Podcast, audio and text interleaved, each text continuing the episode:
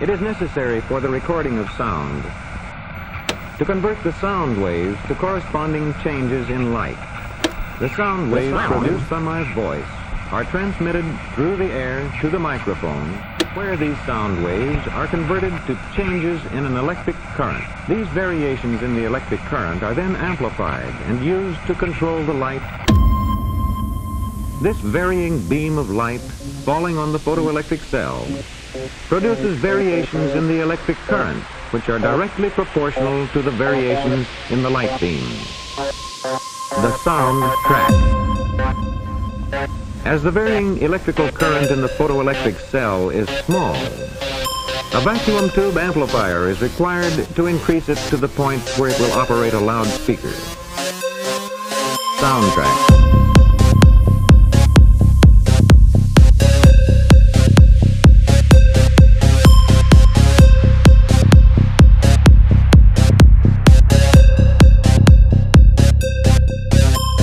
Hey there, everyone. Welcome back to the Occult Rejects and Friends. Thank you all for hitting that play button and checking us out after our brief little intermission. Today, very special guest for me. I was thinking after coming back, after doing the little house cleaning and just, changing stuff with the show, I really didn't have time to really dig into a topic, but I was thinking maybe I could get a guest on. And with this show, I do try to get into more in-depth stuff, bring topics that are going to be maybe more than one episode, do a little series on them. And I'm thinking, who could I ask for that? And oh, Robby Marx. No brainer. And he's going to bring the heat. So here we are, back after a little hiatus for the Occult Rejects and Friends. I'm very proud to have on the first guest, first episode to drop. I got my amazing Canadian co-host with me, Teresa, and I got the amazing, talented artist, conspiracy theorist, whatever else he wants to call himself, mystic, and, the amazing Robbie Marks. Robbie, thank you so much for coming on again, my friend. Yeah, for sure. It's always a good time. Yeah, and it was nice to actually get you on this show instead of my show. I was even thinking about that before. I was like, how come I have never had him on this show? Fold over. Everything folds in its own time, Yeah, so here you are.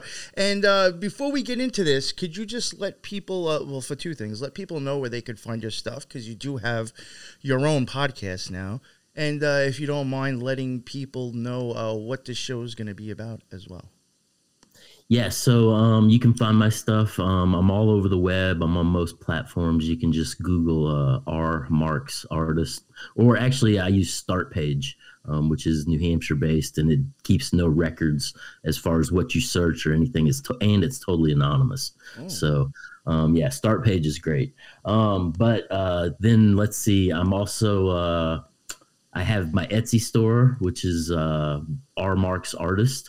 And then I also have now, I just started releasing my Metta Mindcast, which is a series of interviews I've been doing with various other podcasts, as well as some of my own recordings, my own personal research mixed in. And that you can just search Metta, METTA, Mindcast, all one word. And it should pop up on most of the major pod servers. Awesome. Thank you very much. And all the links for that will be in the show notes as well. Nice. And I can't forget, Teresa, what's going on? Maybe not everybody knows. Well, you have been on the Occult Rejects before. So the listeners should know who you are by now, even if they haven't listened to my own show. So would you like to say what's up and plug your stuff and let everybody know who you are, just in case they don't know who you are? Yeah, well, thank you for having me on the show. It's exciting times. So I think I was on Occult Rejects for the clothing lines. Yes, maybe one other thing, but I know at least that show, yes. Yeah, at least that. So we have another show together called Spiritual Gangsters. So that's a little bit different than this, a little more personal, and talk about transformation, spiritual questions, issues, pop culture sometimes, things like that. So this week we just had an episode drop about Kanye West, which is fun, with Colorado Dank, who's the best. And yeah, so it's a lot of fun. Please check it out. And people can also find me on Instagram. That's where I'm at the most. But yeah, all that stuff's probably in the links, I guess. Yes, they will be. Yes, so they'll make sure that they are. And not to put Robbie on the spot, but was just thinking he'd be a perfect guest, too, for Spiritual Gangsters. I'm just thinking his art, the occultism. I thought about it before, but I know he's very, very busy artiste, so it'll happen if he's open to it. When it comes around, I'm open to a lot.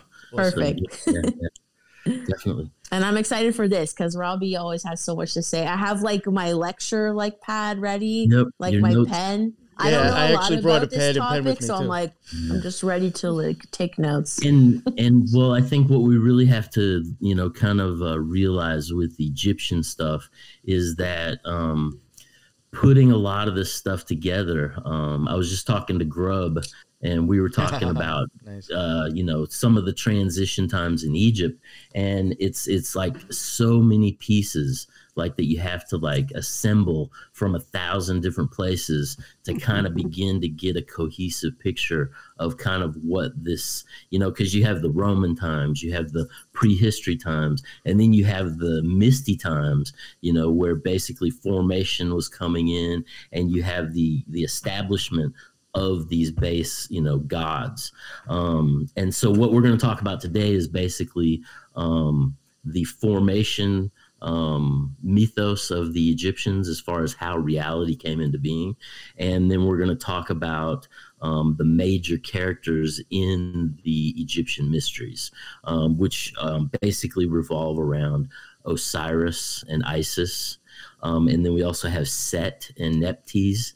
And then that leads us to Horus. So we're going to basically cover up to the initial four: Osiris, Isis, Set, and Neptis. And then we're also going to cover Thoth, who's a major character. And then for the next one, we'll separate out, and then we'll go through the mysteries on the next one. You know what? You know what's funny? You mentioned these Egyptian gods, and I'm looking at my computer. It was so funny. I want to thank the listeners. For real, I probably got up about half of the money I needed for a $2,000 computer. When I went to go get this computer for the show, I literally just typed in the requirements that is needed for the program that I used to do the video, and just made sure that the computer was able to handle that. And like, I really like didn't go crazy, but like I kind of like, you know, very few came up. It was just a gaming computers really. That was the only thing with that. And I didn't like even notice until after, like, you know, I bought the computer, and now the company's constantly, you know, either emailing me or now their advertisements are just popping up on everything that I go on. They won't be in your life. Yeah. And I'm like, yo, they got a Horus? They got a Horus computer? And then I'm like, wait, mine's a Set computer. Like, I didn't even realize that when I ordered it and said Set, it literally is the Set, the god, the Egyptian god. And I started looking through their computers, and they're all named after Egyptian gods. And I was like, only me. And I didn't even realize I was doing it. What company is it? Yo, right? What company is it? CLX. Oh. Yeah. So sorry to interrupt you. But I just thought that was weird. And then when you go online and, you know, you're clicking through the stuff, you know, you have to submit. Oh, you know, that's really funny. That's interesting. Yeah, you know, it's something I wanted to ask you about this Egyptian stuff. You had mentioned it before. I have often wondered, like, you know, and sometimes you can see, like you were saying, in difference in times, even stuff with the art or gods' names or which ones might have been more prevalent at that time. Have you ever wondered if it's like you're being told almost the same thing, but in a different dialect now because somebody else is telling their twist of it? Yeah, and I think if you go through and you look back through the Chaldean and the Phoenician and a lot of these Mesopotamian philosophies, the Sumerian, they all entail aspects relating to Egypt and this story of the dying and risen God is something that you consistently see throughout all cultures. It's almost like the hero's, what is that, the hero's tale, whatever they call it. The hero's journey. It's almost something like that as well.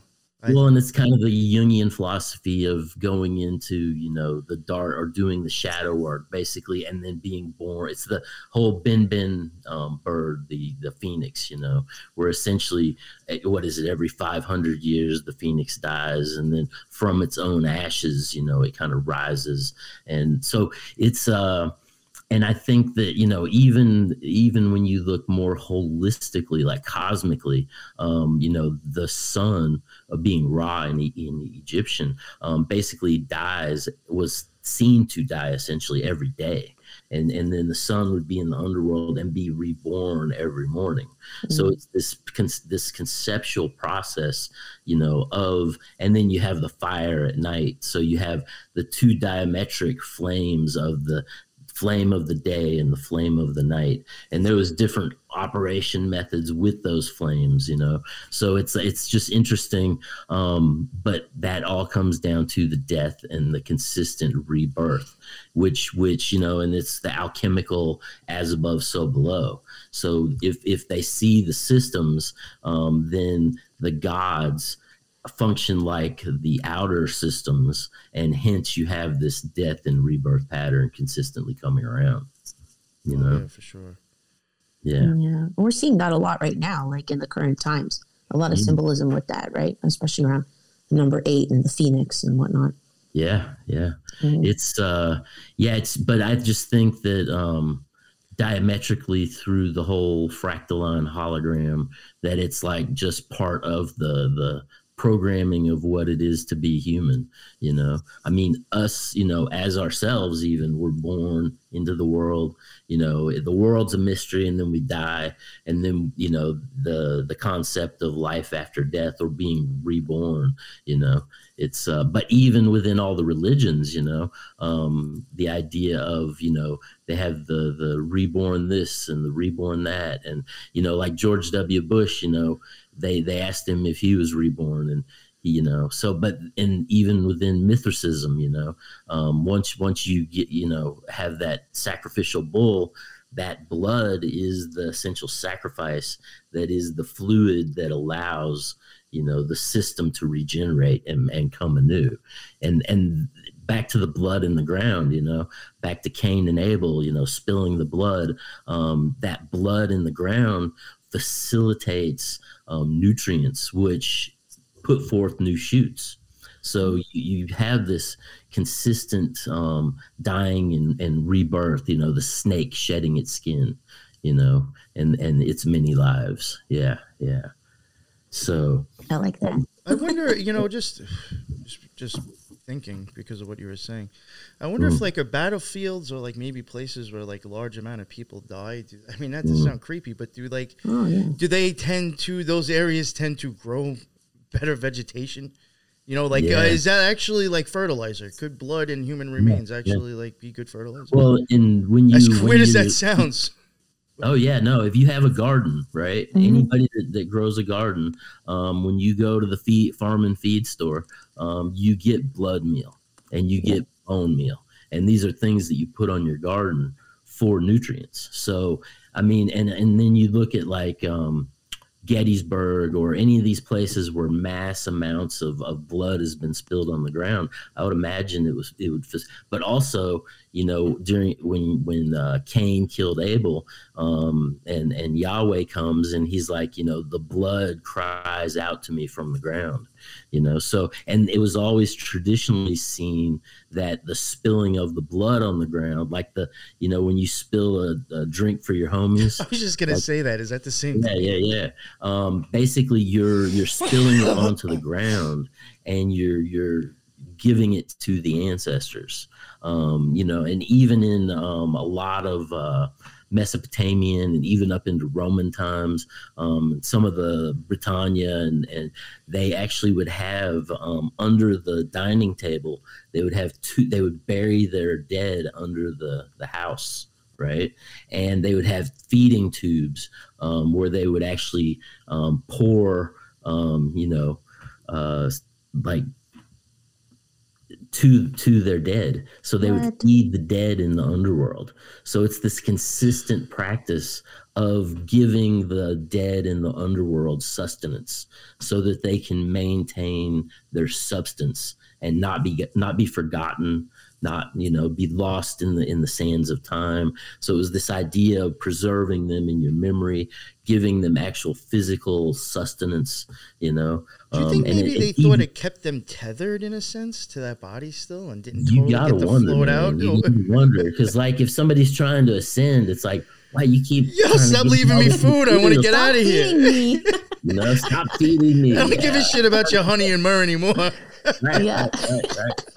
So, but that's the whole thing, when you get into the idea of this this underworld or this Netter world, it relates right into the primordial foundings of how reality came into existence, right? So in Egypt, you have the Netter, right, which was the nether world, or it's similar to being neutered, neuter, which means to remove or to be in a state of absence where nothing exists. So you're basically in the void, right? I was just thinking the same word, the void. Right. And so this was where in the Netter, this was essentially where the Egyptian gods dwelt. So you have this idea of them being, much like Enki in the Absu or the Abyss, the Netter, it actually means gods or spirit or soul. So you almost have this cosmic soul that exists in the nothingness. You mentioned the Absu? The Absu, yeah. Yeah, that's what the word for the Abyss? That's like Enki in the Sumerians, in the Sumerian text. Okay. The Absu is the abyss. This is how random my mind is. I don't know if it's because I'm stoned or what, but I do think sometimes just random stuff. Oh, yeah. Morbid Angel Covenant album. I remember them mentioning, I think, Absu on there. Absolutely. And I never understood even as a kid because back in the day you used to get these albums, they actually had the lyrics in them. So you could see exactly the crazy shit they were saying.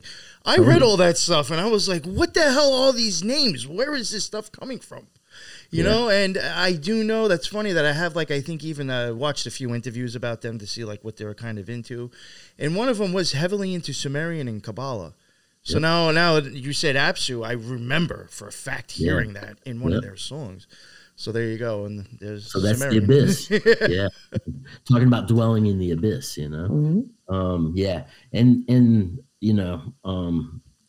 Mm-hmm. As a vinyl head, I appreciate the album artwork and the fold outs and the inserts, all the submersive experience that you can't get from all this digital stuff, and even the CDs kind of ruined a lot of that, that was cool stuff. It's you got something and it was like a journey you took as you listened to it. You read everything, you looked at it. Yeah, absolutely. Enhanced the whole experience, right? Right. It was like Ralphie when he had his little Dakota pin trying to on Christmas Story. You're immersing yourself into the whole thing. And that's the process of being initiated into these things. Oftentimes that people don't even realize that they're participating with. Actually, when you're describing what you were just saying before, it made me think of this old video game I used to have on the computer, on a Windows computer, called The Neverhood. Oh, yeah. Have you guys heard of it? Yeah, I solved it. It's claymation. Yeah, I was obsessed with this game, and it's all about going through the underworld and puzzles. And, I was obsessed with it. I played it when I was 12. Well, and that kind of also gets into the idea of the Egyptians. After you die, you take the path of Osiris, where you basically go through the underworld and travel through the cosmos, and you have to go through all these gates. Where you have to know the signs and the symbols and the passwords, and otherwise you get lost in the abyss or the Absu. Exactly. So now these gods in the Netter, right? They were essentially neutered or sexless, right? And let's see. That's who are those sullied on The Unsullied. The Unsullied, yeah. In Game of Thrones. Even when Robbie was describing, like, feeding the blood and, like, to the dead, I was like, that's like Game of Thrones when they clean their sword to those trees. I forget what those trees are called. Remember? I stopped watching Walking Dead when they started killing people instead of zombies. Oh, no, we're talking about... Game of Thrones. Game of Thrones. Oh, Game of Thrones. They clean off their swords in front of these certain trees, and then they say that the blood feeds the tree. Yeah, and they have the faces. That's the ones with the faces. Weirwood tree, that's what they call it. That, to me, that was very druidic. Yes. Yeah. Yeah, and Robbie, you can blame me for Walking Dead because I'm probably the last person. I was probably the only person to watch them for the last 5 years. And they just kept it going for me. I'm sorry. Because they really killed that show, but I still watched it. Yeah. I don't know. You know, it depends on how attached we get to these things. Yeah. There's, it's hard to get past some things when they're a part of your essence, at certain parts of your life, It's... So now within this Netter world, right, all of these gods were animated and existed within the all-encompassing mother, Ma'at, right? And Ma'at is essentially where we get the word matter. So, birthing forth from the void, coming into form, like in that transition, right? Now, in this Netter world was essentially like the void of the chaos. And, we hear a lot of the talk about the monsters swimming in the depths and, these various forms of chaos that are shadowy forms within the waters of the void, in different cultures we hear about this, right? In the Egyptians, there was actually 8 of these shadowy forms that were participating with this water of the void, right? And they were called the Agduad, right? And they're oftentimes seen as like frogs or bullfrogs, basically perched around the edge of this these waters of chaos, right?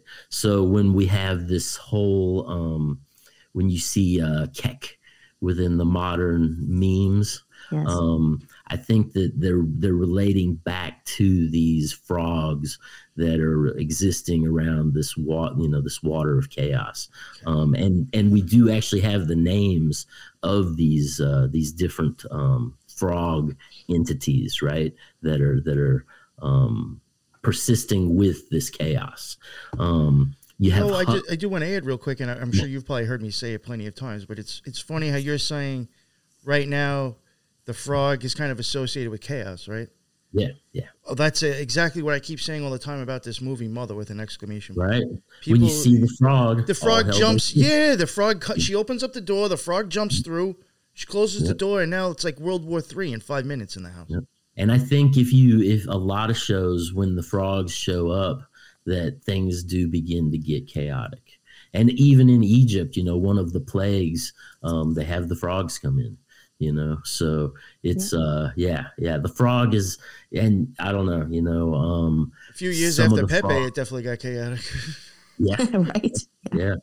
And you got to wonder, where that came from and what that really was and how those meme acts on, they act on the psyche. Cause a lot of people really take these things almost to the extent of being religious about it, as far as taking on the Kek personification, taking on, it's, it's pretty wild, man. I've even said just recently we had Lee from Inner Guardians on my show.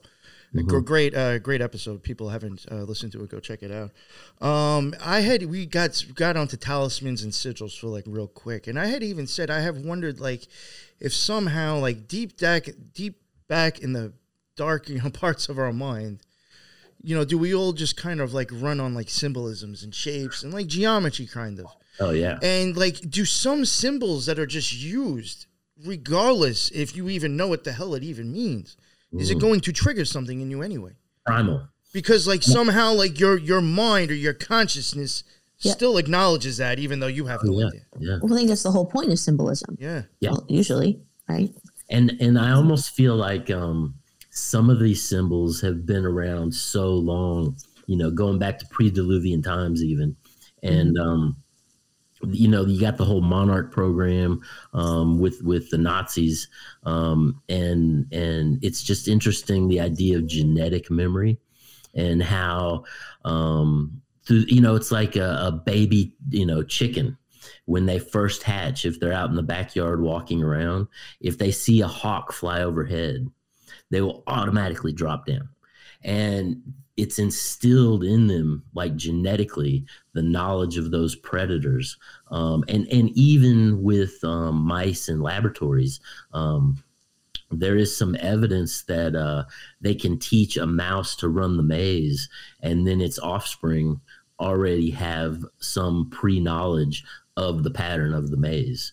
So, you know, it's interesting. And then you look at the idea of suppressing that, you know, through the many machinations of dividing us from ourselves that modern society, you know, feed us. It's it makes you wonder, I mean, because even with, you know, MK Ultra and working with Project Monarch and getting into all that stuff, you know, it gets pretty interesting when you start looking at the ideas of genetic memory, you know? Yeah, I mean, even you talking about Monarch and, you know, bringing it back to what the topic was, I mean, that can go back to a butterfly, which again, you know, is a symbol of death and rebirth. Oh, yeah. Well, but that's where the Project Monarch actually comes from, is the monarch butterfly. You know, and doesn't that migrate to Mexico? Don't they? Right. Mm-hmm. So I just saw that recently, and it reminded me. I knew that before, and I was like, there's got to be something behind that, too, with monarch. And it will take generations of those butterfly to reach back to their breeding ground, you know? And then essentially once they go down there and do their thing, then they turn around and they fly back north, but it's through multiple generations. And somehow they seem, you know, and you could get into global magnetic patterns, like the birds with the hematite in their brains, kind of following the patterns of the earth as far as flying north and south.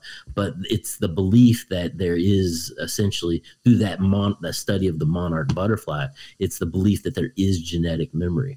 So, you know, I think that over the course of many millennia, that these symbols have been used and instilled in what we are, and it's almost to the point that it's part of the structure of the matrix itself, you know, and how the programming of the physical reality is, you know.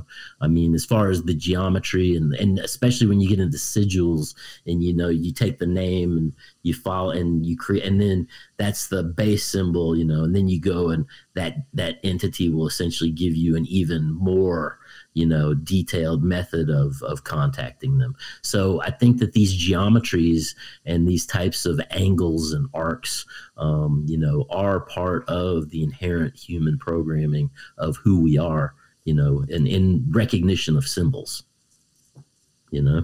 Yeah. I've always wondered that too, with like past lives, how much of it is past lives and how much of it is ancestral memory?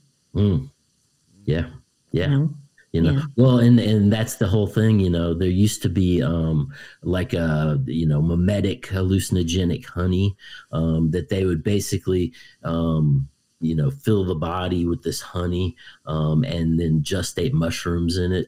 And then they would roll the body over and drain the honey out. And it was like this putrefied kind of blue honey.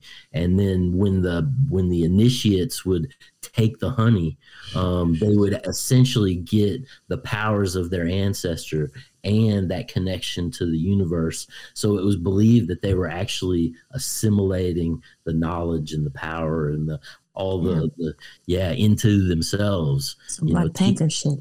Yeah. I'm glad the OTO never handed me a cup of blue honey. Get out of here with that shit.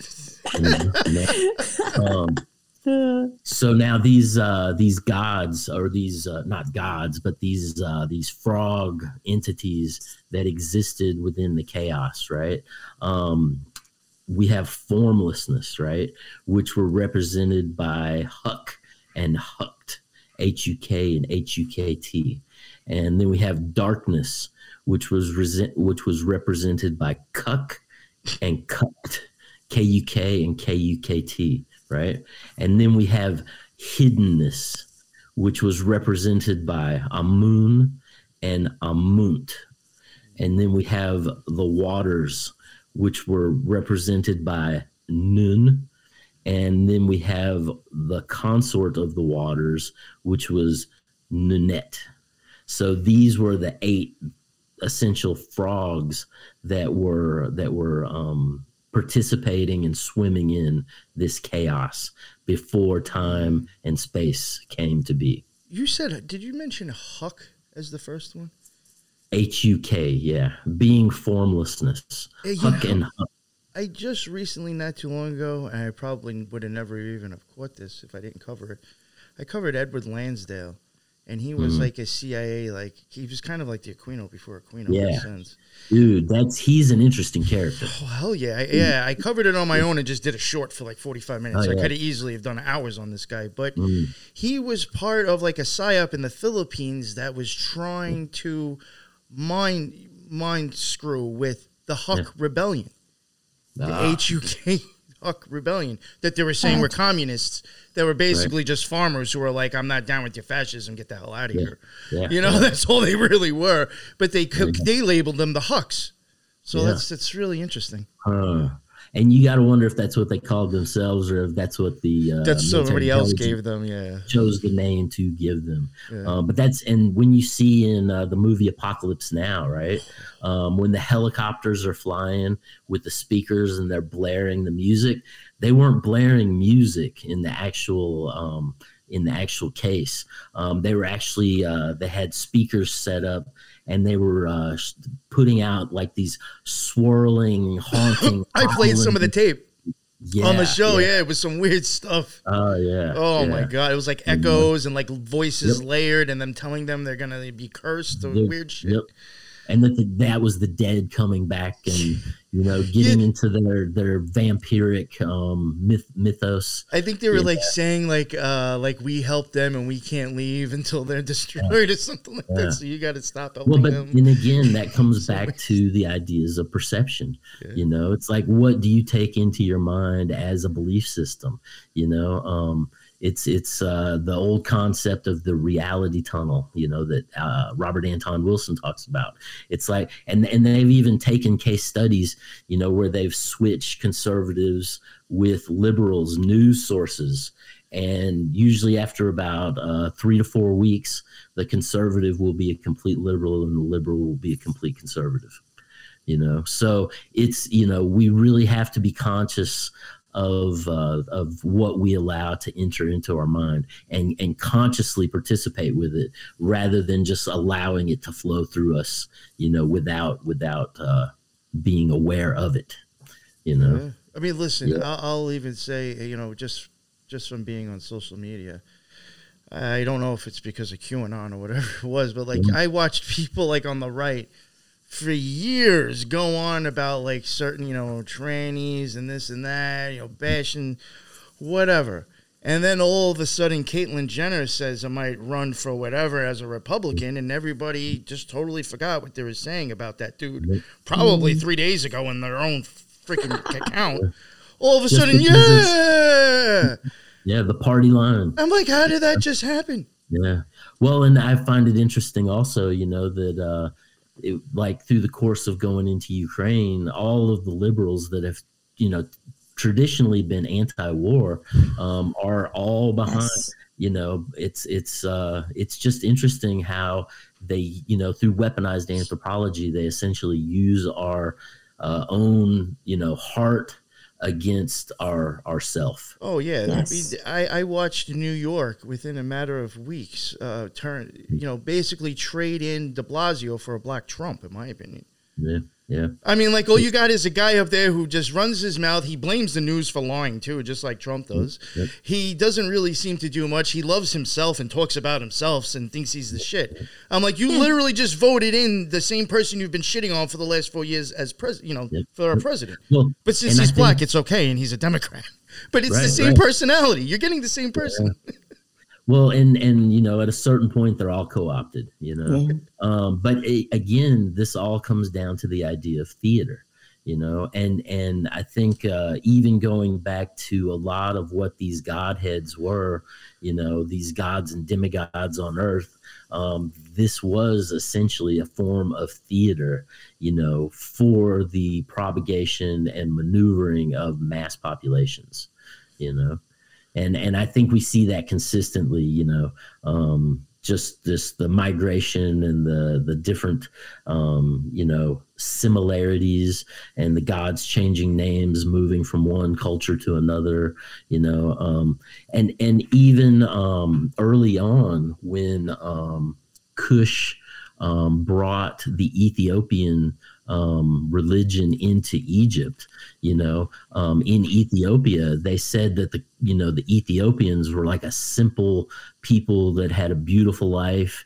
And then when Cush came in and he set up and established the worship of the gods, that, you know, they became, like basically just bound up in the ideas of what the theater was, rather than participating with the beauty of the earth as they had been, you know. So, you know, when we bring these mind memes in, you know, much like Kek and much like, you know, I mean, all these, you know, the memes essentially started through military intelligence, you know. And I'll, you know, I make some memes every now and then. I think they're funny. You know, a lot of people, they don't, but, you know, whatever, man. It's just, it's, you know, like all of us, we look into the void and we try to find something within ourselves, you know, so that we have some sort of semblance of what we think reality is, you know. And I think that all these different memes, from the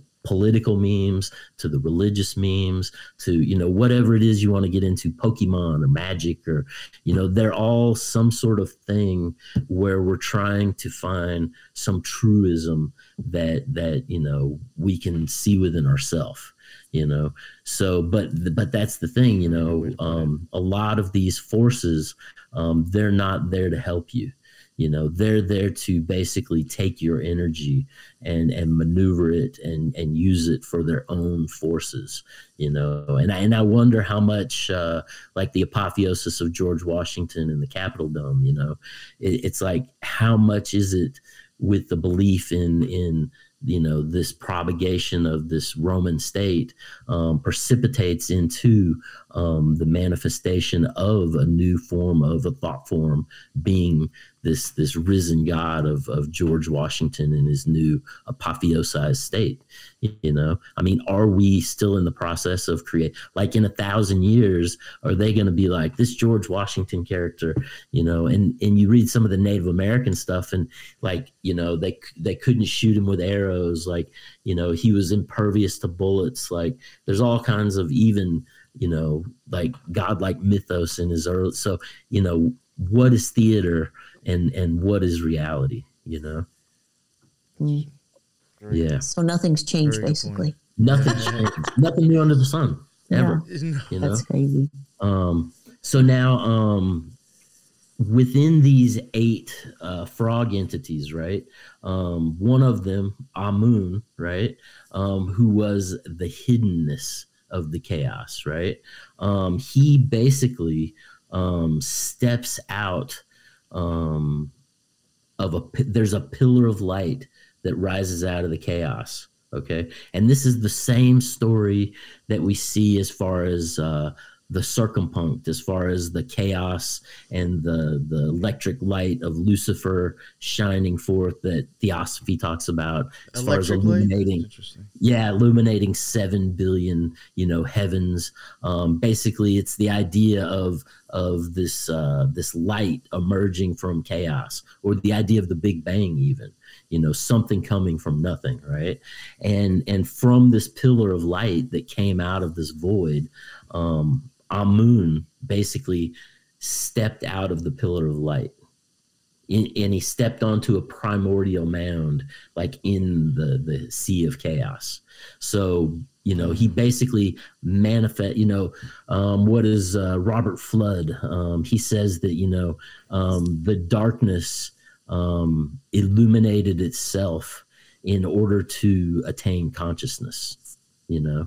So basically, this is like the first, almost like the Adam Cadman of you know, the Platonic universals, where this is the original form in the heavens that would be the template for the building of what the human was on the earthly plane, right? You know, it's wild. I got to stop you there because you're just saying more and more that I wanted to add to. Yeah. As you're talking about this, you're talking about Amun, right? Right, Amun. Amun Ra would go with Chesed, which is the fourth sphere on the Tree of Life.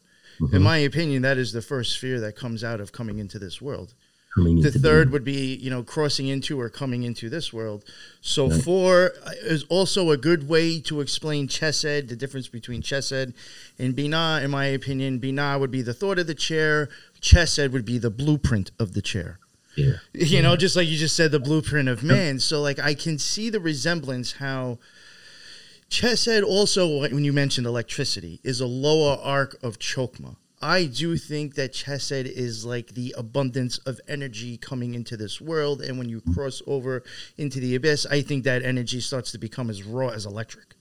Right. So, like, everything you're saying, I can actually see it matching up with the Tree of Life with the way I look at it. So it's actually pretty wild and bizarre.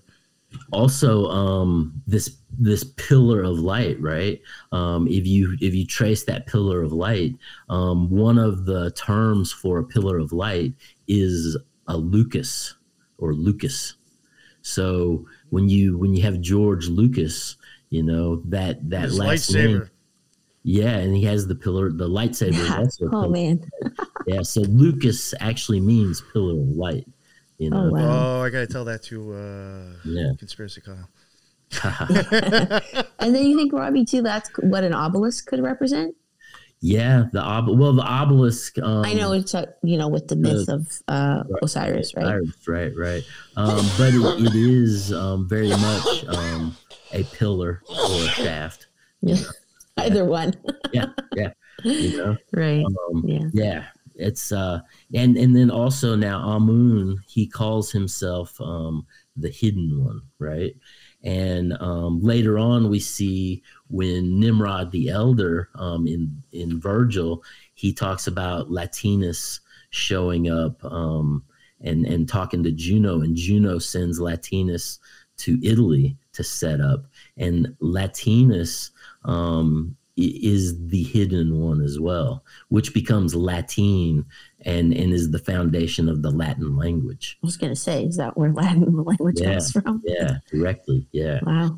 So there's, you know, and Lee and I on Subconscious Realms, you know, we've been going into, after the fall of the Tower of Babel, how essentially Phineas Farside, you know, brought the Firbolg into Ireland and you know, bringing the Celtic language. And then you have Nimrod the Elder going into Italy, bringing the Latinus language. And, you know, there's even mentions of Kali at the Tower of Babel in the Book of Invasions.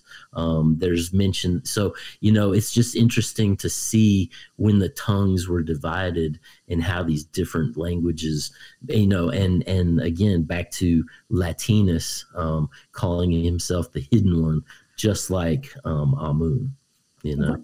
What did you say about Phineas? And then there was a companion you said as well? Oh, Phineas Fairside. That was, he was basically the guy that brought the Firbolg into Ireland to overthrow the Tutankhamun. Oh, because there's a really popular like Disney cartoon called Phineas and Ferb. Huh. And that was a show for like a long time. Right. It's an odd name, right? To use. Phineas, yeah. And Ferb is his companion. Right. Yeah, I bet you there's got to be something there if you dig deep enough, you know. Probably. Yeah. Right? Yeah.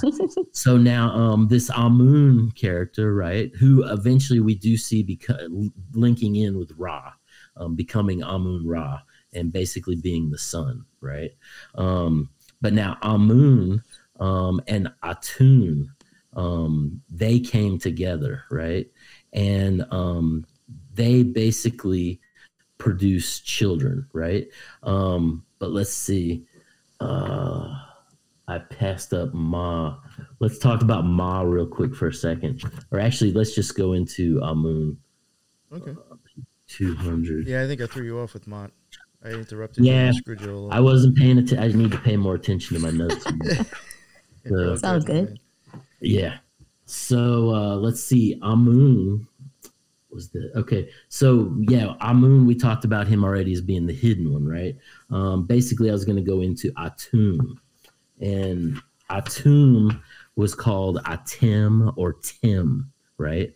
And he basically, or it, now you got to figure it's they have no sexes at this point, right? So these are just sexless energies that are in the Netter or the nether world, right? And Atum, Atem or Tem created itself by saying its name. So basically, through the course of, you know, and here we have the idea of the power of the vocal element as far as bringing things into form through our own, you know, saying them, right? And that's why a lot of mantras and like people, you know, will constantly say things to themselves. And I think that the speaking is one of the fundamental methods of intoning that vibration into reality. That is the beginning of the process of manifesting and bringing forth actual form, you know? So let's see. And Atum is associated with the evening sun. And Atum is also said to be born from a blue lotus.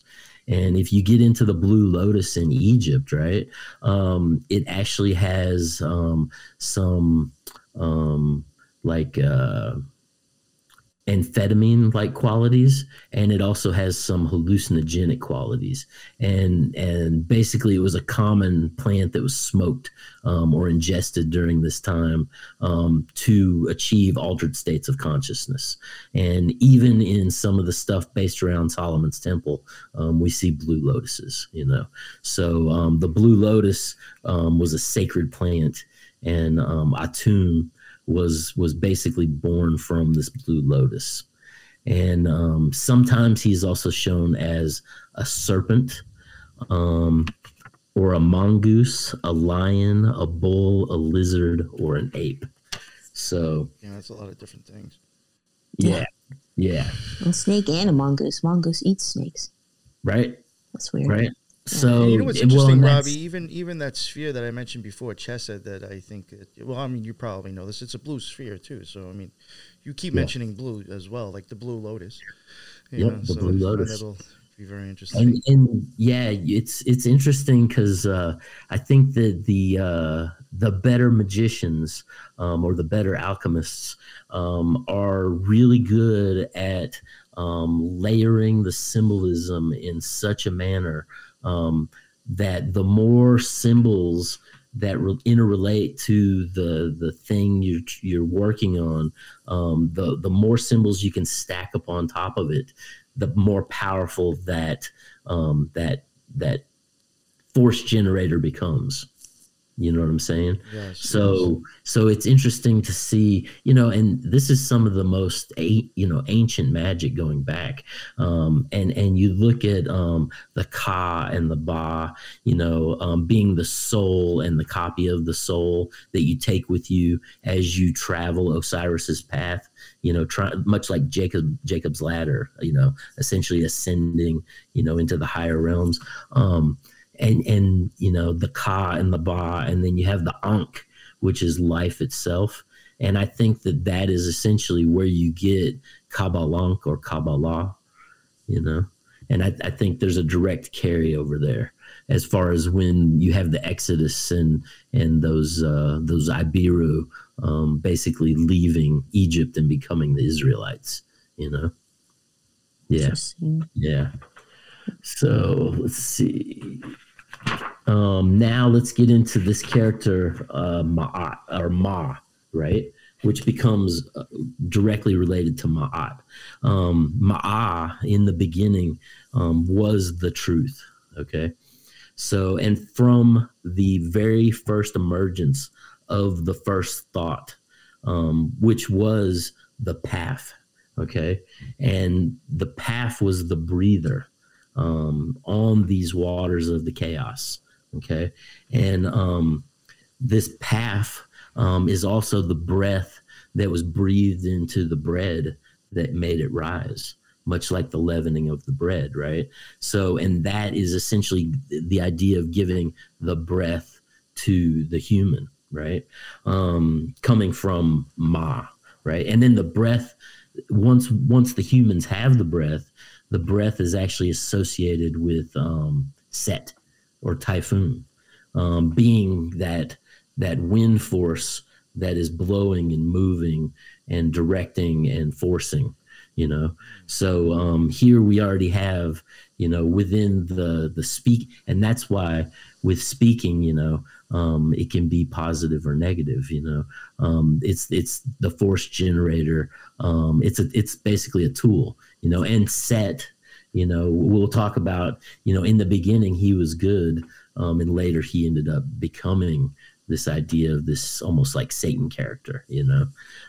Well, I've even seen stuff from, you know, like magicians or people into Kabbalah or whatever, when they cover the word peh or the letter peh in Hebrew. Mm-hmm. You know, that they even say, you know, how like all those things represent something. I think that might represent a tooth or whatever. Or people will say it can represent like teeth or a tongue, but they associate it with speech. And they say that it actually can be like a double-edged sword. It's a weapon as well. You know, that's even acknowledged. Like, that way. Yeah. And you also have to wonder how much, like when Jesus talks about returning with a sword, if that sword is indeed the tongue, you know, in regard to people actually having the courage to be able to call out the lies and the fallacies, you know.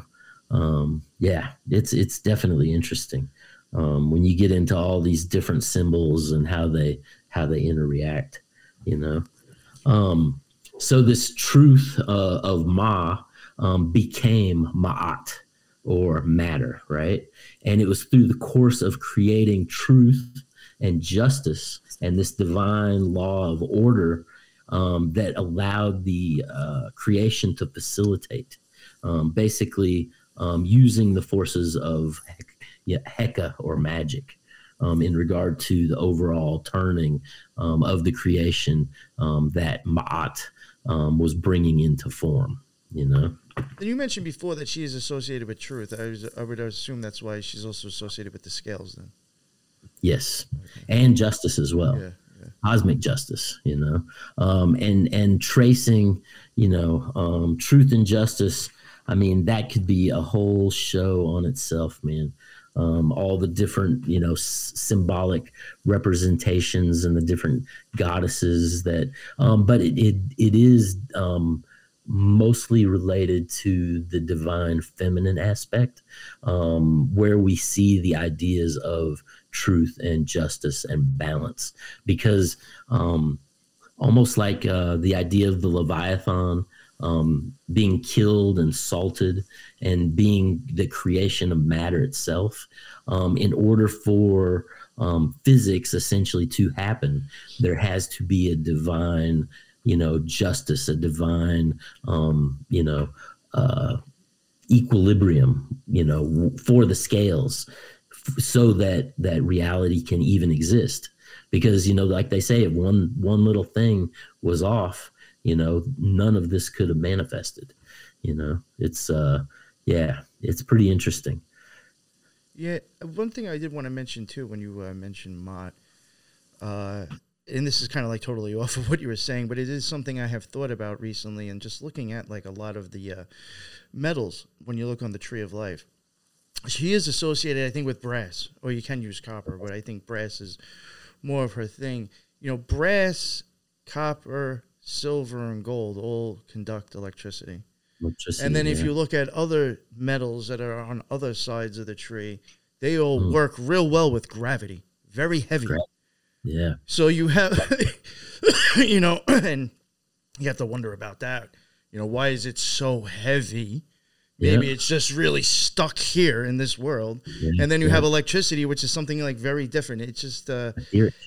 Well, and almost the heaviness moves down and the etheric aspects of electricity move up. Yes. So you have this, again, the yin and the yang, the cyclic, the positive, the balance. I even think sometimes like on the world card where there's like kind of like that whole circle. Yeah. I think you can see that in a sense, or even with maybe, you know, that zodiac sign. Oh, yeah. Yeah.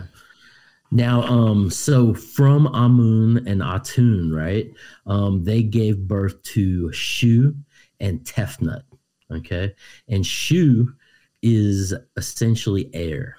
And if we take the alchemical symbol for air, it's the triangle with the line through it, right? And then Tefnut was moisture, which we can associate with water, which is the downward-facing triangle. Mm-hmm. So essentially, we're already taking alchemical elements of the upward movement of the air and the downward movement of the moisture, and we're combining them together to facilitate creation or manifestation. Yo, that's amazing right there. I just want to add, like, I've even tried to explain that on my own show recently. I think it might have been talking about with peaks. I don't know what it was, but I was saying that, like, you know, one side you have fire, one side you have water, in the middle pillar you have air. Air rises. When does it become, when does it start to fall? When it gets condensed, turns into a cloud, turns into the water, and then falls back down. Right. You can literally, that's the same way I think the spirit works. Yeah. Helter skelter, man. You know, so now with Shu and Tefnut, we have this upward and downward facing triangle, right? And their children were Geb and Nuet, okay? And Geb is earth, which is the downward facing triangle with the line through it. And then Nuet is sky, which in the sky we have the sun, which is the fire symbol. So again, we have the downward facing and the upper, but opposite of Shu and Tefnut. So we have, you know, the two forms bringing and merging opposite of each other. And through that, that manifestation, they brought forth Isis, Osiris, Set, and Nephthys, right? And Geb and Nuet were the parents, earth and sky were the parents of these first primordial gods that were essentially in the physical world itself. Well, this is very much like the Greek story of like Uranus and Gaia, and then they birthed the main gods. Yes, yes. And you almost have to, I mean, with the Greek, the different philosophers within Greece going to Egypt to participate in the mysteries. You almost, I mean, even in the Greek culture, there is a reference to one of the offspring of Kronos as being Osiris. Mm-hmm. So, you know, you have a direct, and then there was also other links we'll get into later that they associated other gods as well with Osiris. Yeah, and I think there is one mythological story where the Greek gods like take animal forms and then flee to Egypt. Mm. Yeah.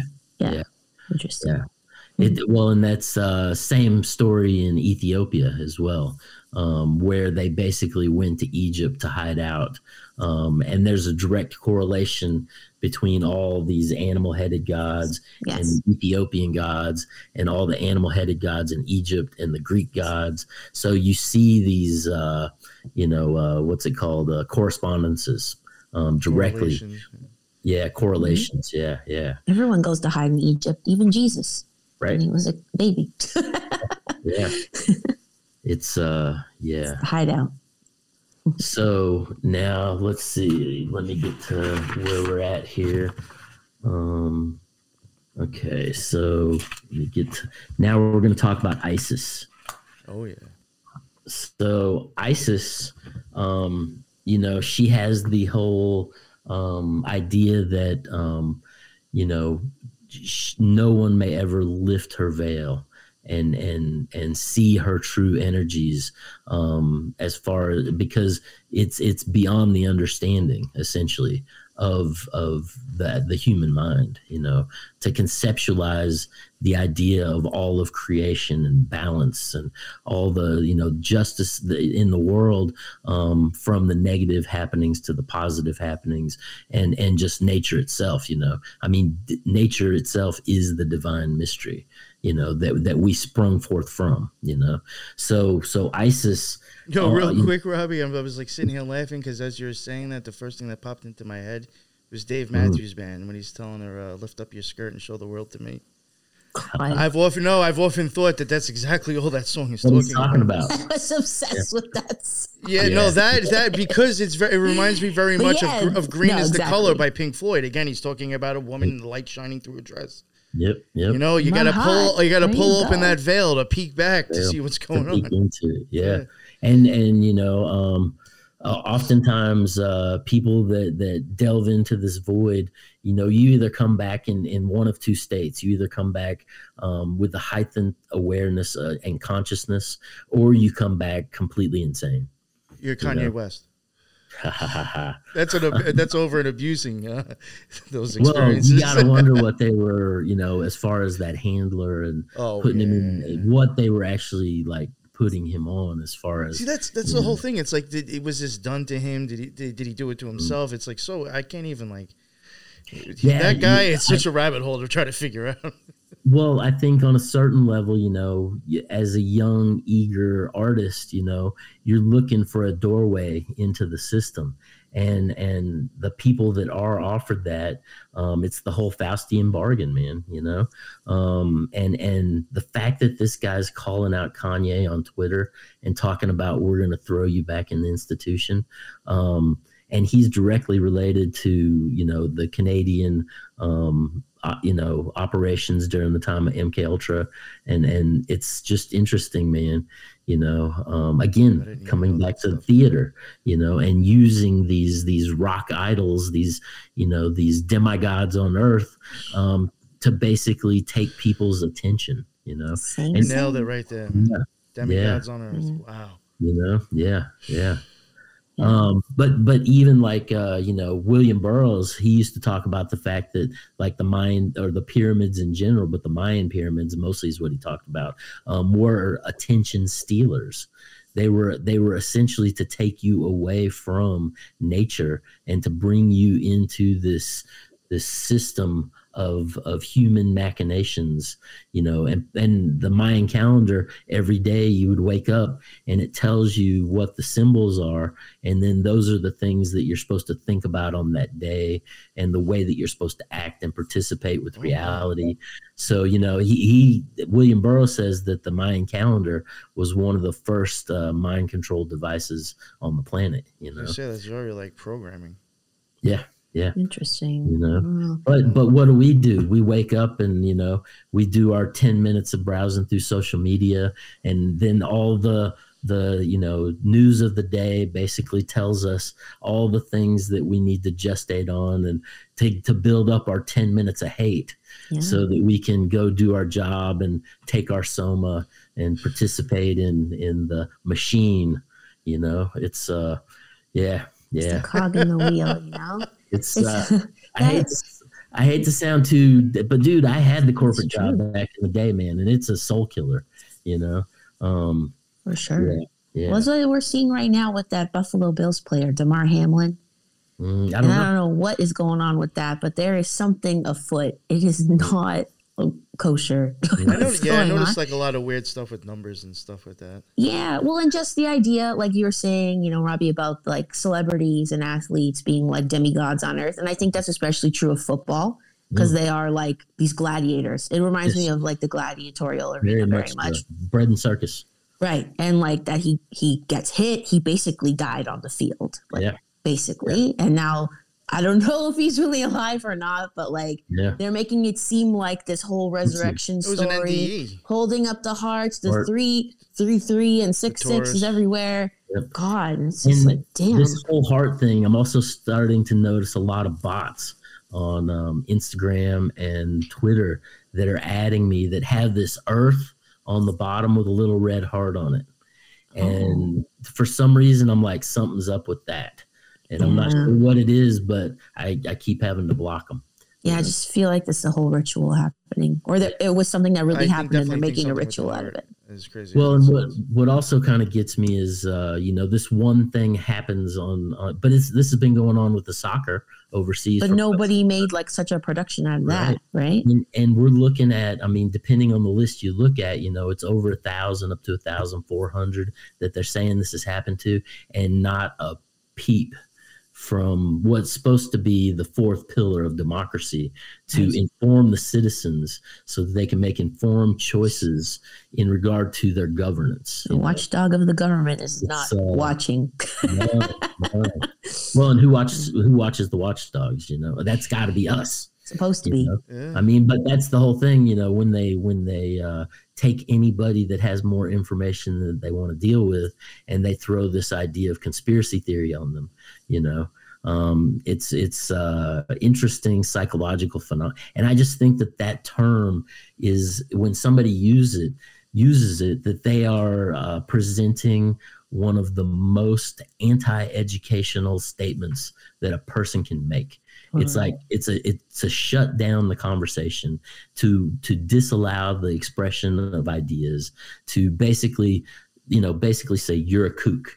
And we know that this was through the Freedom of Information Act, was introduced, as a form of shutting down the opposition, So it's, again, back to theater. It's in the theater of war, essentially, It's, yeah. So let's get into ISIS here. Okay, so in the early days of Egypt, right, there was this goddess called Sopdet, S-O-P-D-E-T, and she was known as the triangle, or the sharp one, and she used the solar calendar, and she kept the year with the celebration of what they called the Wep Rennet, right? And this was essentially the new year, the Egyptian new year. And as a goddess, she was based around fertility and the yearly flood of the Nile and the rise of Sirius, the dog star. And she was also a psychopomp who, the Soptet, guided the deceased pharaohs through the Egyptian underworld, right? And eventually, this Soptet was completely absorbed by the mystical Isis, and was how Isis took on a lot of what most people think she is now, right? Mm. Going back to this Soptet. So let's see. And she as well was associated with the flood. Isis was, and was also following Sirius, being the resurrector of the Egyptians. And now the Egyptians, they would make small mummies, right? And this is later on after the death of Osiris, right? But they would make these small mummies that would be filled with corn. And then they would water these corn dollies, or these corn little mummies. And when the corn would sprout forth, they would essentially see that as Horus being risen anew through this little corn edifice, and corn, you have to figure corn in Egyptian times. A lot of people more relate it to wheat. But we do actually have in Egyptian bas relief carvings on walls, actual cobs of corn. And so that in a way shows the link between South America and the Mayans and the ancient races that were there. Also bringing from South America, they brought the pineapple, and they also brought cocaine with them to, oh yeah. And when they would embalm the pharaohs, they would actually, I think it was the heart. They would actually put the heart in a cocaine solution in a apothecary jar to put in the cocaine was part of the ritual function of the embalming of the pharaohs. Kept the heart pumping. Yeah.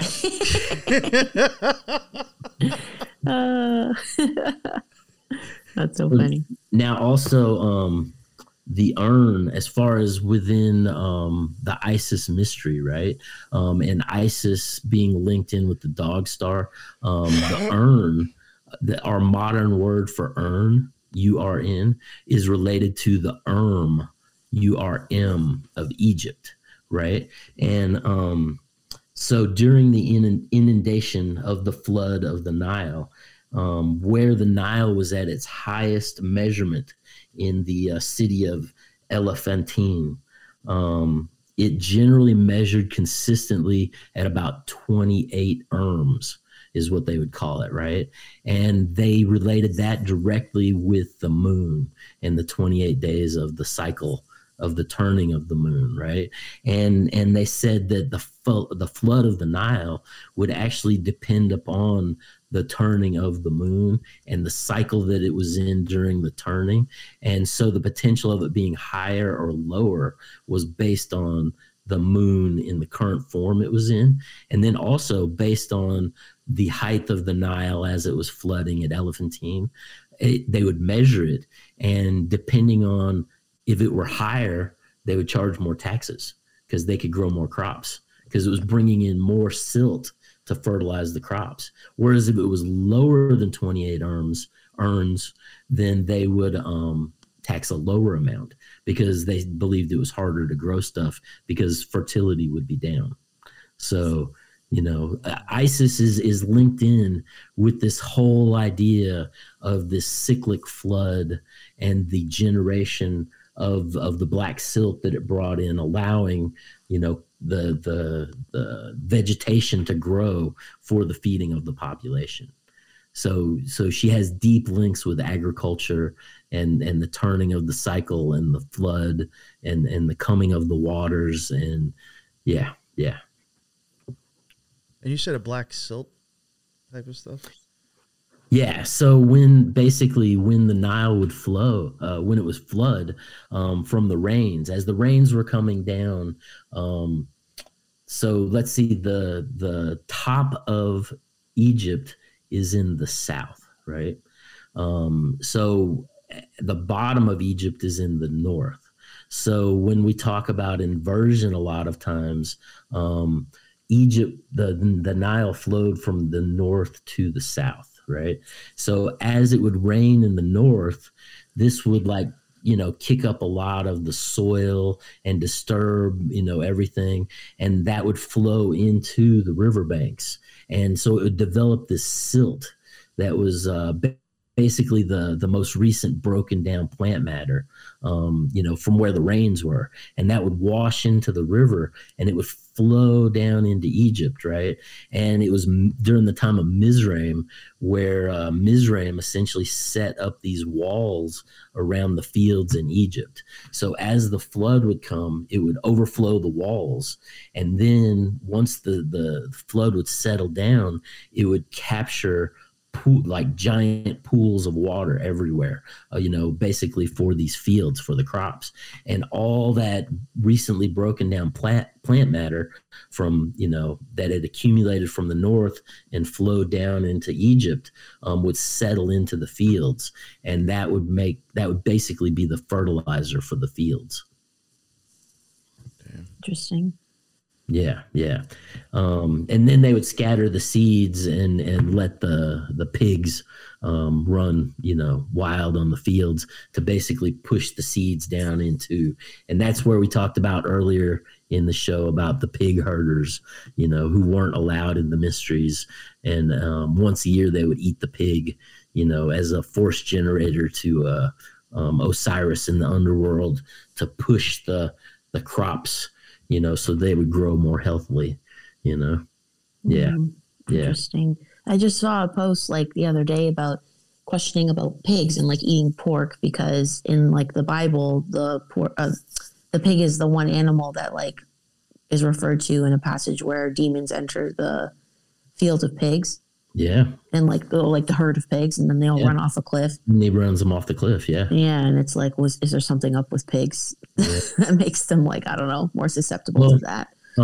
If you go back into some of the Persian beliefs, there's actually one line of thought that they are actually from past epochs, a form of a genetically mutated human. Yeah, I've heard that before as well.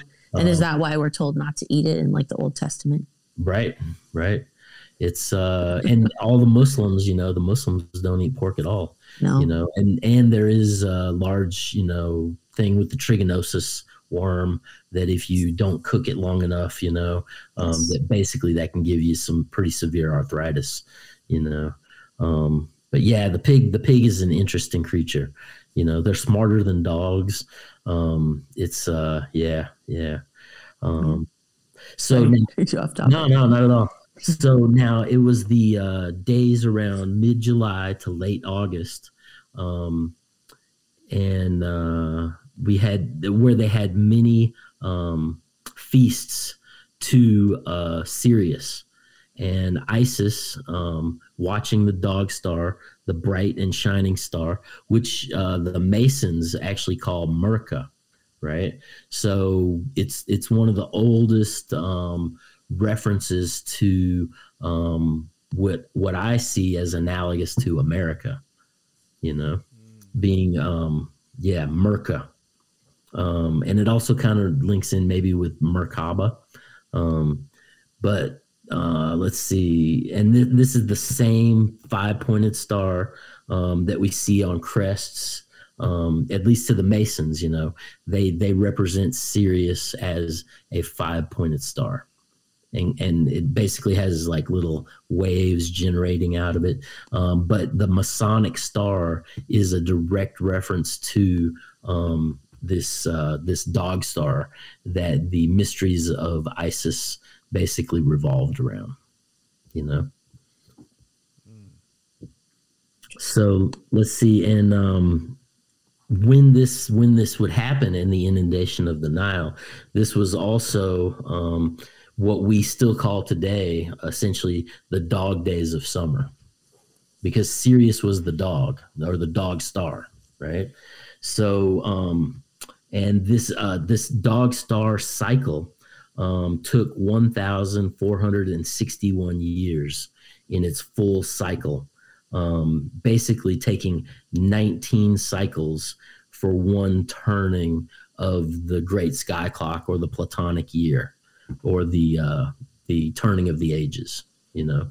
So this Sirius cycle would take 19 cycles of 1,461 years to facilitate one full turning of the Sirius cycle, you know. Oh.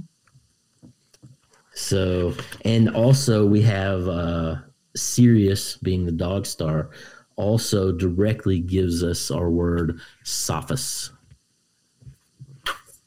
So if that has any meaning.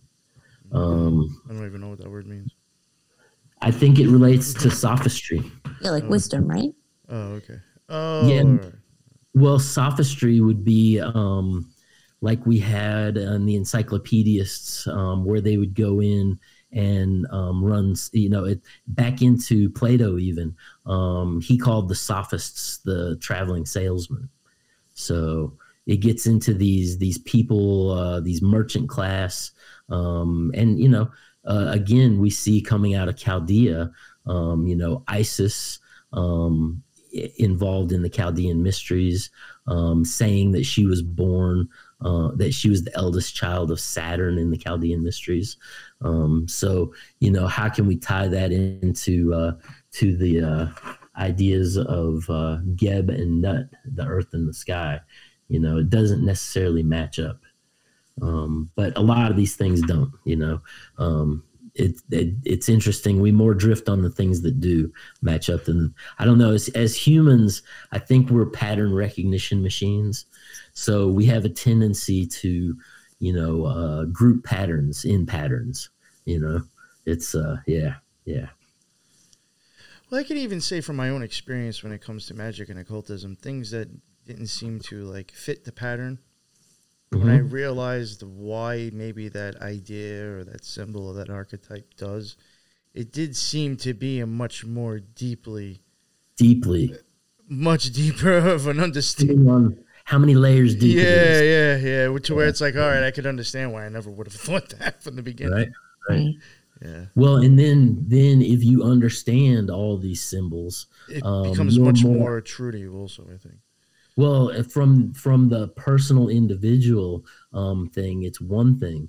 But for the merchant class, the Merkers, those who worship Mercury or Hermes, going back to Thoth, these Merkers, these worshipers of Mercury, if you know all these symbols, then you keep that knowledge hidden, then you're more apt to be able to play with information, to be able to manipulate, which lends to sophistry. You know, it's funny. I've often thought that the Devil Tarot card might be showing that in a sense. Because sometimes you see him, he will be up on like a box almost. Oh, yeah. Almost like up on a pedestal or his soapbox. And yep. I'm like, is this like showing you like the people who have the knowledge and manipulate? Because you got people sitting down there with chains on that could take them off and think that they're locked up. Well, and what's the box he's sitting on? That's our reality. That's the three-dimensional realm that we're in. You know? Yeah. So same thing with the Baphomet on a black cube, you know? The box, the cube. Yeah, the cube. Yeah, that's a whole show, man. That's a whole... Again, that's like, theater. Yeah, theater. Yeah, theater. You stand on a stage, which is a giant rectangle, basically. Well, and in England, because they don't have free speech, they actually have to go down to Hyde Park, and they have the soapbox where they'll get up on the soapbox. And once they're on top of the box, they can say anything they want, and they can't be persecuted, right? So this is where the terminology of, you know, a person getting on their soapbox comes from. That's so crazy. You know? Yeah. So funny. So now, let me see if I can pronounce this. Apuleius, who was a Greek philosopher, right? He went to Egypt to be initiated in the mysteries of Isis.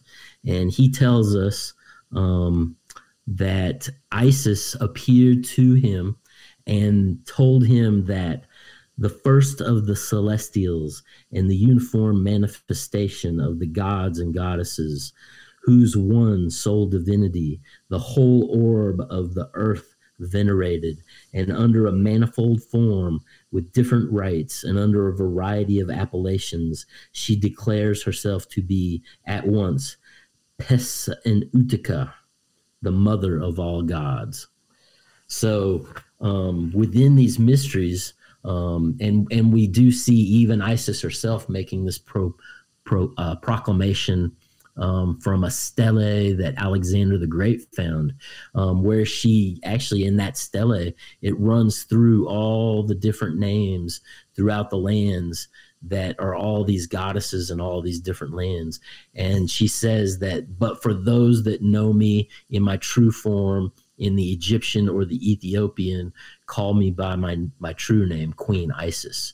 So Isis, essentially being the first of the four physical gods in manifestation, is claiming that she is the goddess that produced all of the gods, and that all these gods and all these other lands are just her under another name. You know, even in ceremonial magic, and I'm almost positive the reason I even look at it this way as well is because it's probably in Crowley's 777. But Isis will be looked at on the moon, which is the ninth sphere, and she will be looked at also as Isis on her throne at Binah, which would be the first feminine sphere, really, and the top one on the left. On the pillar. Yeah, I mean, that's like the top, head feminine sphere right there. So that's showing you the same thing, I think, what you're just saying right there, how there's different versions of her. And like I had said to you before, I sometimes wonder, now you have that, and now in the middle you have Venus is taking Hathor kind of just in between that story and taking it out, putting it to the side, and now this is her before she gave birth or got impregnated. Which is now Isis in the moon. You know, Isis, Well, and when she's incarnated into the moon, it's that, we talked about it before, is that Madame Blavatsky, how she talked about she becomes crystallized, where she becomes the insane sidereal mother that she's locked in form, basically, in that lower aspect of herself, in the moon, in silver, essentially. You know? So now Mother Isis, she is related to the serpent power of regeneration. Like we talked about this, the serpent shedding its skin symbolically. And this idea resurrected the earth every spring with the new shoots and the flooding of the Nile, announced by the dog or the dog star. And even Thoth was called dog-faced. So, but let's see. So the virgin goddess. Now here we're going to get into the symbols that she carries, as far as the elements that she carries, right? This virgin goddess carries in her left hand a sistrum, right? And this is almost a metal rattle that during the ceremonial aspects, as the entity or the god would approach into the realm of the service or the ritual, right? Because they would dedicate the ritual to a god.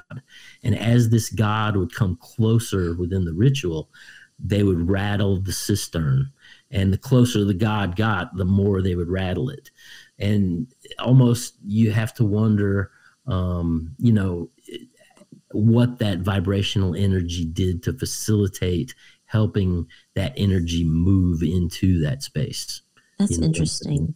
During the Catholic Mass, you know how they like ring the bells? Oh, yeah, exactly. Yeah, and that's at the moment it's supposed to be like when, you know, the body of Christ becomes... into the...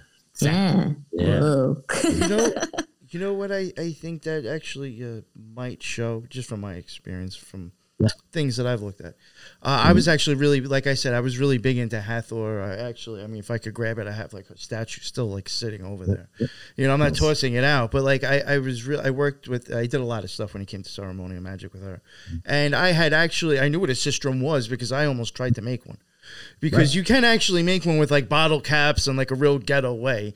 And it's basically like you can make something in the shape of an ankh and throw bottle caps in the middle and you shake it. Yep, and shake it. Yeah. But, you know, she's also associated with the mirror. Uh-huh. You know, they had mirrors that women would, you know, carry around that was associated with Hathor. Now, when you look at Netzach, she's associated with that, but it's also on the right side, which is the male. That's how I think Lucifer falls into that area. I think the mirror, in a way, is showing like the reflection or seeing the self or being mesmerized by the image. You know, she's also a beautiful naked woman that goes with that thing. Very mesmerizing. And I think the shaking is the sound, which is the male energy, not in form, shooting out somewhere else, going over to Toth, which is on the 8th sphere. So I think that's how you can actually get the male projective energy, which is sound. You know, it goes out. It's not, you know, it's trapped within these boundaries, but it can go somewhere. People down the road can hear it. You know, so I think it is showing those both energies. Yeah, like male's more action-oriented usually, right? Yeah, but I do think the sistrum, it goes with her, but I also think it shows like... And what I'm getting at, those two bottom spheres in a negative sense, I think is showing you how you are being controlled through sight and sound. Right. Sure. So now the other item that she held in her right hand, we see sometimes, not all the time, but it's a symbol that, like the triangle is a symbol, right? And you hit it with, it resonates, right? Now, the symbol that Isis holds in some incarnations is actually a square symbol, right? And it was tuned to the key of Fa, which is said to be the intonation of nature itself, right? So when she would ring this square symbol, it was representative basically of the idea that all that vibrates within the cube, all of nature that vibrates within the cube is within her reign. So she is manifesting nature and bringing the God form in, you know, as nature within nature, you know. It's I sometimes look at like the male energy kind of being like sound or like almost like a fluid type of thing of water. And then, you know, then you have the scarlet whore, or the scarlet witch. I do think, in a sense, she fits on almost every tree, every sphere, because like each sphere is her taking that energy and putting it into a new form.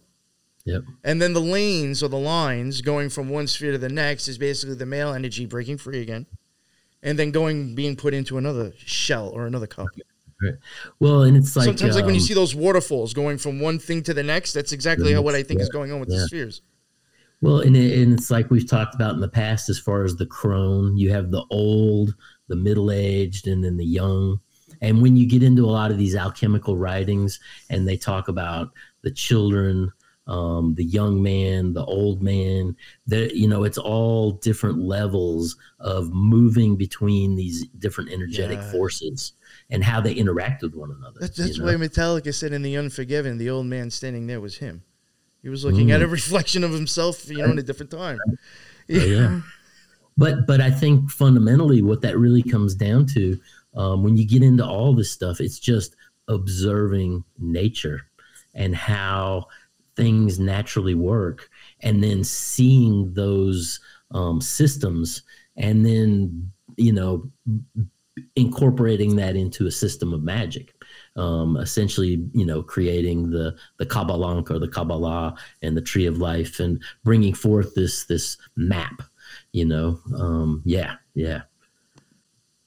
now, and that's with this vibration I have here, by process of death, she gives life to a number of creatures of diverse forms through time and its periodical change. So that's essentially what we were just saying, the various forms through time and their change. I think it's almost like if you were to watch character arcs, like we mentioned before in The Walking Dead, you could take one of these characters and look at who they were throughout that whole show. They're not the same person at all, but yet they are. So like I even think you see that going along in occultism. Sometimes we might change the name, but it's the same type of thing. It's just showing you like a different type or a stage in their life, a different vibrational change in between, going from one thing to the next. Mm. Yeah. And even like Ecclesiastes in the Bible, it's season for everything. It's just like archetypes morphing from one into the next. Yeah. The song, to everything, turn, turn, turn. Right. Right. Yeah. A time a time for everything in its own season. Exactly. Yeah. Yeah. So now we're going to get into Osiris. Now Osiris is much like the Christos or the Christ or Jesus, right?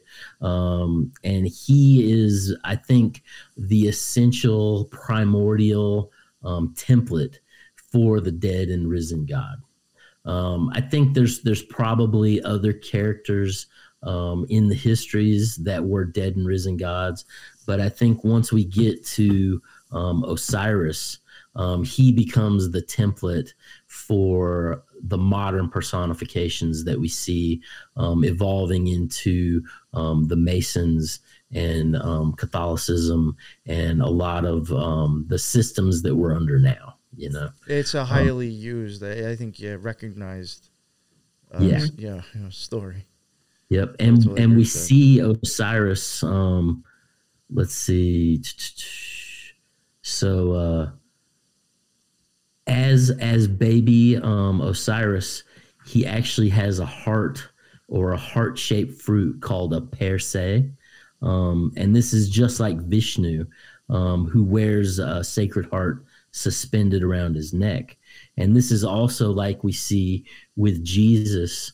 With the flaming heart as well. I was just going to say, sacred heart of Jesus is an important symbol, And we can see, let's see. One thing I do want to add real quick before you get into this, just the whole dead and risen thing with Osiris. Mm. Even like any of the hexagram rituals, it could be the lesser banishing, lesser, greater invoking, whatever it is. As long as you use the LVX formula, you're even, as you're doing that ritual, you're acknowledging the death and rising of Osiris too, within the stuff that you're saying and the movements that you're doing too, and the stuff that you say. Mm. So it is something that, and that's like, that may have came from the Golden Dawn, but like you know, who knows where it came from before that, but right. That is highly used. You know, those are like rituals that it can be, you know, it does, you know, non-denominational to an extent. Yeah. You know? A lot of different forms of, you know, different thoughts on magic or different schools or societies can all still use that template. Yeah, we can kind of get into the idea of Osiris in the sense that he's reborn. Okay. Now there's a Benson who's a writer. He's an Orientalist. He tells us that when Osiris was reborn as the child, that his name was Linus, and we talked about already the Charlie Brown from Peanuts. Yeah. Yo, you've heard. Teresa, you've heard me say the thing about Charlie Brown, right? And Saturn, you've heard that? Oh, yes, with his shirt. Okay, all right, and the blockhead. Yeah, all right. Okay. Yes, and the blockhead, yeah. Right, so Horus resurrected was called Linus and was the husband of his mother. And as Horus, the husband of Isis reborn, he basically, you know, this is Isis's brother, dead and risen again. He becomes... Harpocrates, who is Horus the child, right?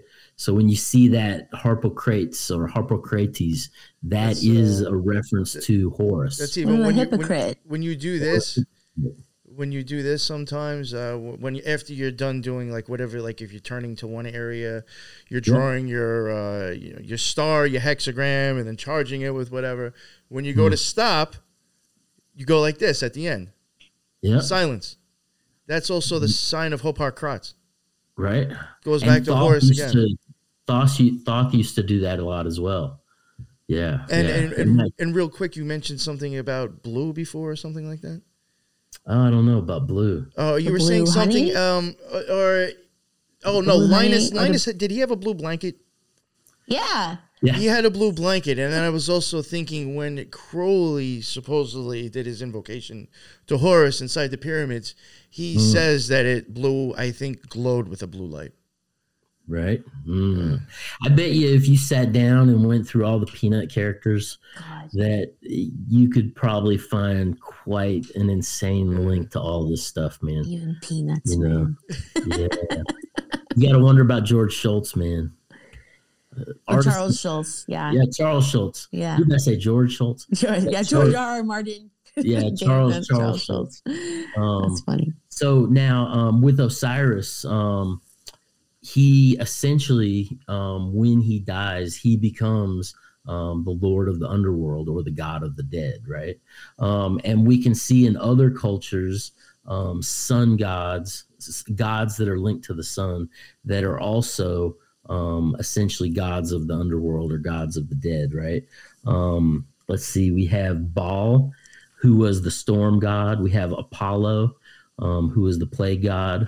And that's just like Osiris, you know, being the god of the dead. So this, you just have to wonder, with the Egyptian mysteries linked in with the Chaldean mysteries and the merchants, taking this information and spreading it. And I think that's why we see it popping up later within the Freemasonic culture, you know, and how that carries over into modern times with all the stars doing the Osiris risen. Yes. And that's actually what you do that in the LVX formula. You even do that too, yeah. Hmm. Yeah. And does that relate to the killing of the king ritual, Osiris, as well? Well, that would be at the point when he's mummified and becomes the god of the dead, essentially. Yeah, so that is, I think, a direct correlation with Osiris in the underworld as the god of the dead, you know? Got it. Yeah. Makes sense. So as far as time, let's see, I still have Set and Thoth. So I don't know how the Thoth is going to take a minute. I mean, if you want to stop here and continue later. Yeah. Because we both also said that I meant to mention in the beginning, this will probably be 2 to 3 episodes this series. So Yeah, yeah. That was another reason why I brought you on, because I knew it wouldn't be one episode. I knew it would be a very detailed, you know, multiple episodes. And I was like, that's perfect for this platform. Yeah, yeah. So, and I wanted more people to get to hear it, you know, so. And I think it's also interesting that you have a whole group of people that are interested in listening to this long form information, you know, and then I find that, you know, I go out into the world and I have conversations with people, and I oftentimes get looked at like I'm completely insane because of some of the things that I touch on. But I find that the people that I'm talking to, they don't have the inclination to even want to listen, you know. And they're more interested in when you go back into a lot of the miscellaneous globalist documents and coming down through media and how they've basically taken and taken the attention span with children and cartoons and movies and stuff down to about 4 seconds now. They say that 4-second attention span is actually less than your average goldfish. You know, Wow. So I really wonder about what they're doing, you know, and that also gets into the strobing. Like if you turn your television on, and we're talking about theater here, this is all about theater. This is all about perception. But if you don't watch the TV, if you turn your back to the TV and you watch the wall, you will see patterns that repeat themselves in how the light pulses. Or like when you can see your neighbor's TV, you know, like going through, you know, just flashing in the dark or something. Right. You can notice it. Well, I've heard some stories about like how that's how they drew stuff inside like caves, like the flashing of like light and stuff. Well, the old fires in the caves. There's one actual, there's a python somewhere in sub-Sahara Africa, I think, that they found inside of a cave. And they like carved it in with chit marks.